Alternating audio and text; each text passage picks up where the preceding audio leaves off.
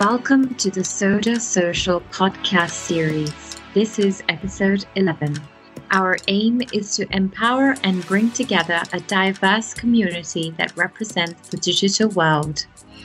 We strive to innovate, educate, and inspire future leaders of technology. Soda Social is our pioneering, innovative networking platform created to bring together digital experts for networking and knowledge sharing.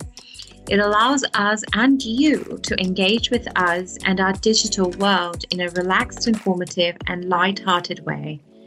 I'm your host and chair, Lucial Mendez. I am a recruitment consultant who specializes in placing NLP, natural language processing, machine learning engineers, and researchers across SMEs in Germany.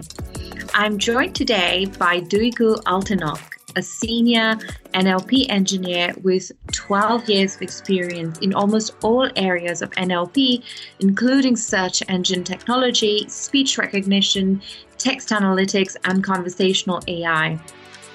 She has authored several publications in NLP at conferences such as LREC and CLNLP she also enjoys working for open source projects and is a contributor of spaCy Library.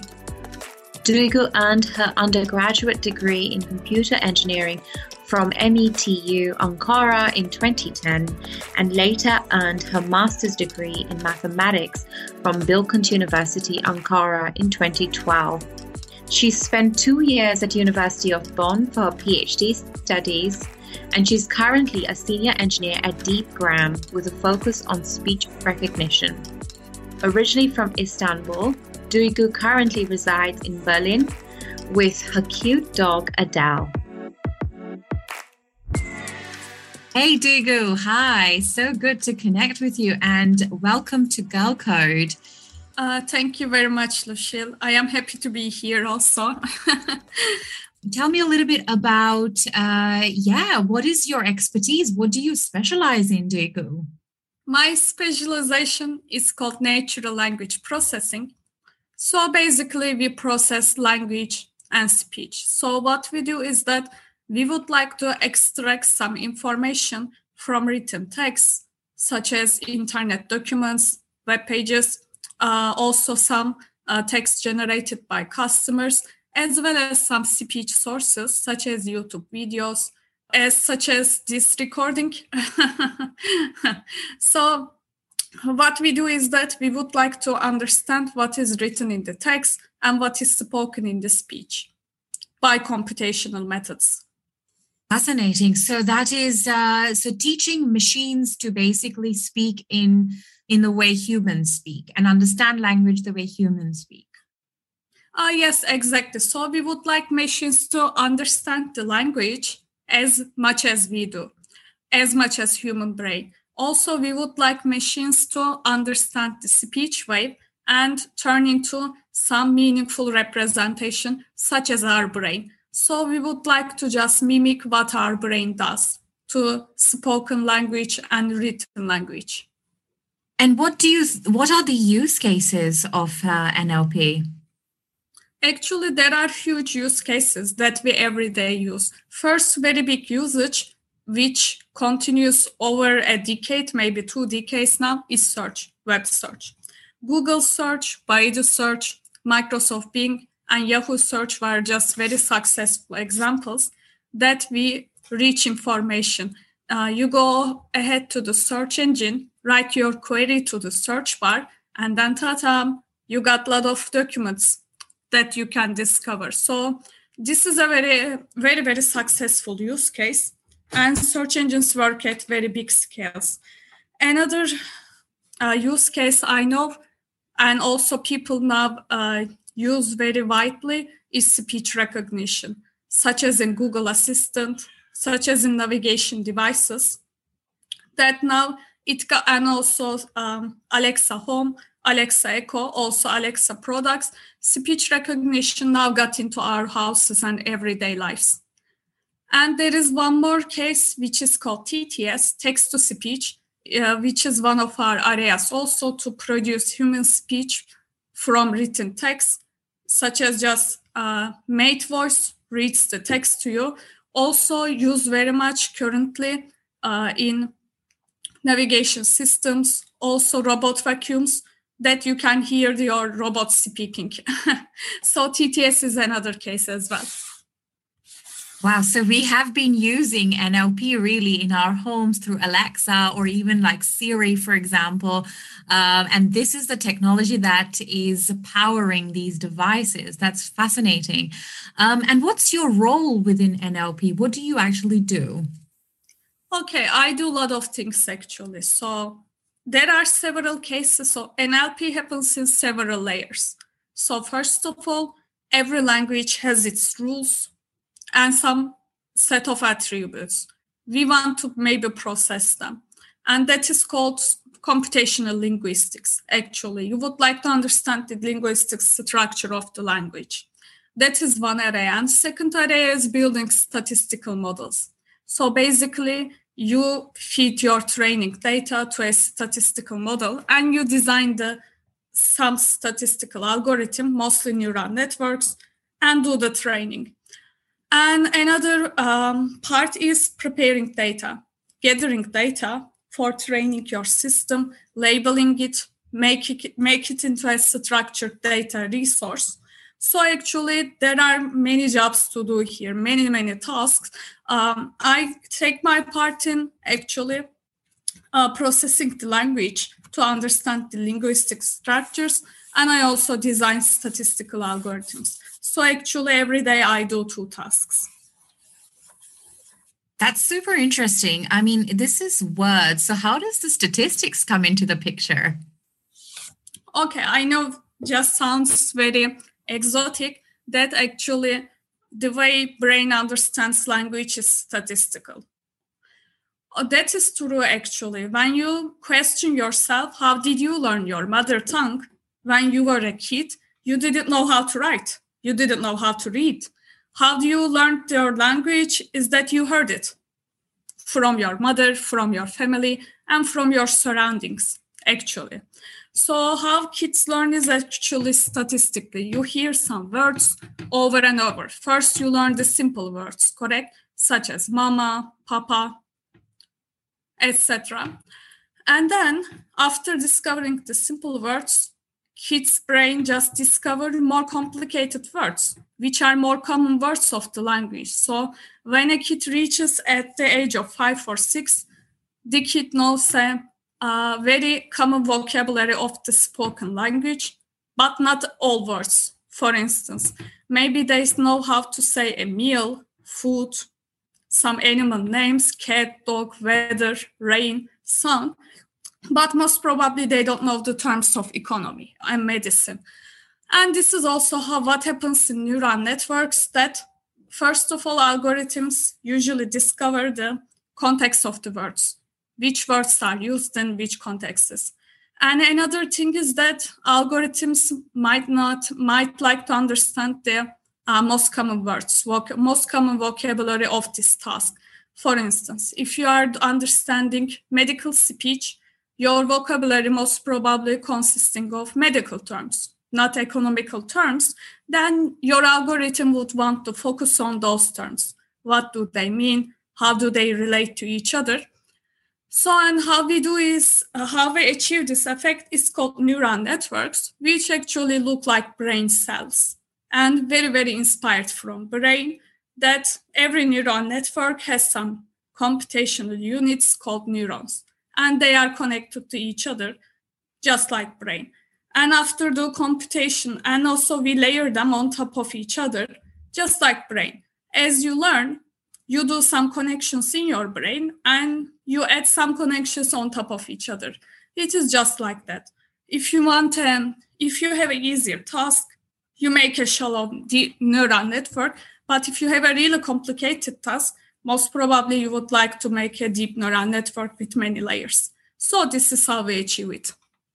Super cool. So the brain is a huge inspiration for machine learning, for NLP, artificial intelligence. And so the machines that they are built are built on well, I suppose, uh, mimicking the brain cells, which is super cool. And, you know, I've come across this term, Duygu, uh, called transformers uh, in this field. What are transformers? Could you give us some example? Yes, sure. Actually, transformers are statistical algorithms to ex- answering to a certain need. So, the very basics of our task is how to represent a word in terms of a vector and how to represent a sentence maybe in terms of a uh, in terms of a single vector as well. So if you again go to him brain, if I say a word to you, for instance, freedom, something comes to your mind immediately. You have a maybe image in your brain, or just something appears in your brain. So just think of it as a vector, a representation, something numeric. So we want to calculate one, one vector for each word in our sentence that we want to process. Earlier days, there were word vectors, which processes words into vectors by looking at the surrounding words. And transformers just carry that one step ahead. So a transformer takes a sentence and look at each word of the sentence, and then also look at the context that what this sentence means, and then produce a vector for each word. So it actually generates dynamic, uh, it generates a vector dynamically, looking at the text for each word. So it's actually um, brutally a way of computing, as I said, vectors, but in a very huge scale. So transformers, usually we use pre-trained ones, pre-trained by Google and Facebook AI, and they are trained on huge sources of text, such as uh, gazettes and wiki on internet and other resources. So they actually know a lot of things about the language and a lot of things about the word, a lot of things about spoken and written language. So this way, you also benefit from the knowledge of this algorithm that was trained before. Interesting. And um, how important is the knowledge of the language in this whole mix? Uh, that's a good question. So, again, think yourself as an algorithm. And let's say you don't know anything. You start with a cold cache, and I tell you three words Bill Clinton. Okay, I will say more words, five words. Bill Clinton left the White House. I tell you those words, and let's say you are a blank algorithm. What would you think? If you don't know anything about the language or Bill Clinton, most probably nothing because you don't know this guy. You don't know where the White House is. You don't know this person. So, also, you don't know this person is a politician. So, it sounds like some random guy left some random place. But then if you know about the language, first of all, you know living is a verb. And if you know English sentences, that subjects come, then verb, then the object.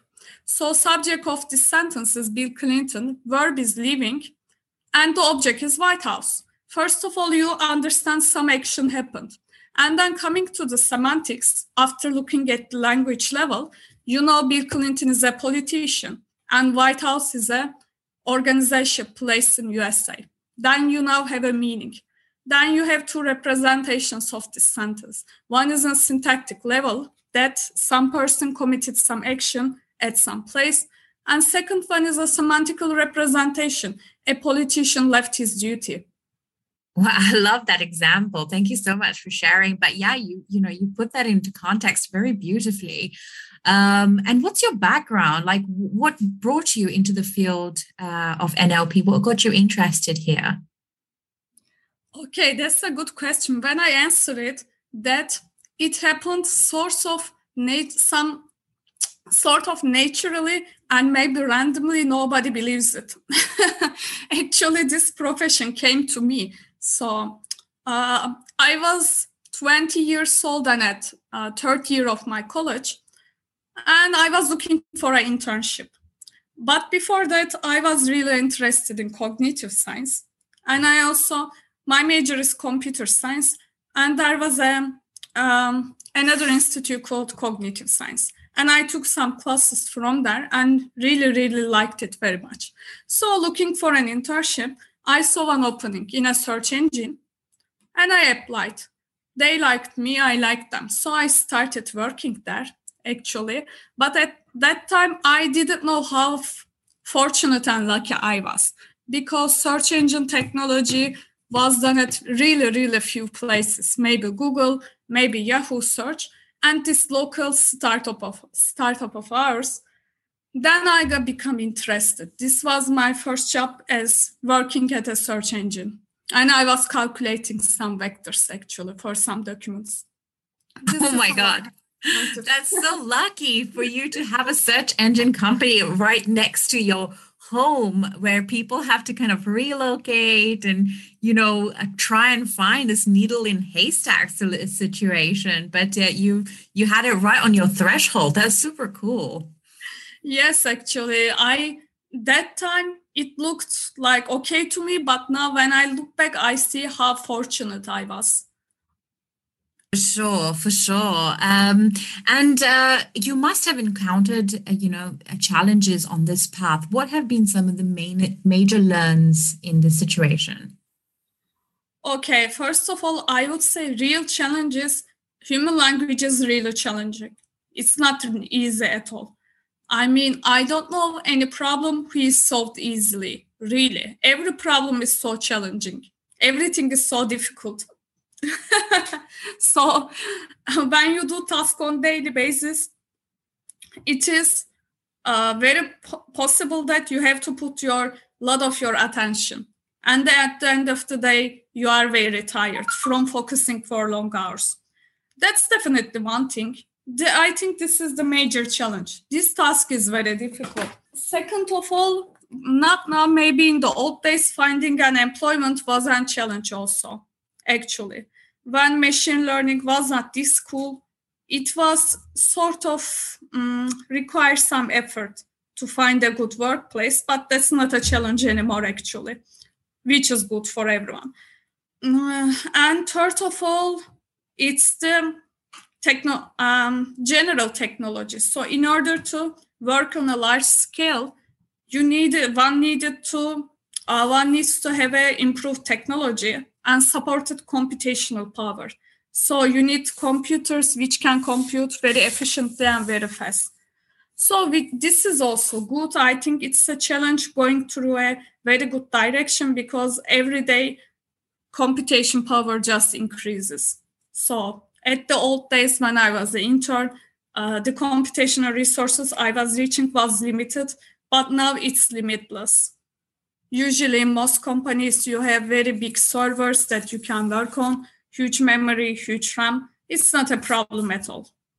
Got it. So um you know the technology has evolved even though this area is very difficult. So you've mentioned that you know nlp is teaching language to a machine is a super challenging thing to do. What keeps you motivated? How do you keep yourself interested in this field Okay, I will give a very basic answer, which is I like it. I enjoy it. And that is the main reason, actually. I enjoy what I do. I think not only machine learning, but other jobs also. If you don't enjoy, you have no motivation to carry on, certainly. And second one is that that way your efforts reach somewhere. And when you complete a task, you are really proud because you managed a very hard task and that point is really that point is really priceless. That is also another motivation source for me and my colleagues. Absolutely. Finding those difficult and challenging situations overcoming them is a huge dopamine hit right? Um, so that of can definitely help. And you mentioned you know you like it. This is definitely something that you're super passionate about now, how how would you suggest? How would you um, advise uh, people uh, out there who are exploring their careers, who are exploring what to study? How would you suggest that they find their passion? Okay, um, first of all, I think it's good to explore different areas if you are not sure. When I was young, my family wanted me to study medicine actually. Both my parents are healthcare professionals. And I just didn't want it. It was not for me. Here, sometimes you know yourself. You cannot do this profession. Maybe you can do this profession. So it's good to uh, make the search space smaller. What do you want to do? Then you have a list full of options. And after that, you will have more career options also. If you do development, there is Android development, iOS development, backend, front end, machine learning, this, that. A lot of options. So I suggest them just to explore. Maybe small internships, maybe some open source projects, or they can even try some doing small projects on their own and just put it to the GitHub and look if they enjoy. If they enjoy, they enjoy. If they don't enjoy, most probably there is no point of pushing it. And at that time, they have some ideas what they like, what they don't like, and then they follow their passion. Great advice. So experiment, try your hand in different things see what you like and then if you do really like something then really develop yourself in that field. Fascinating.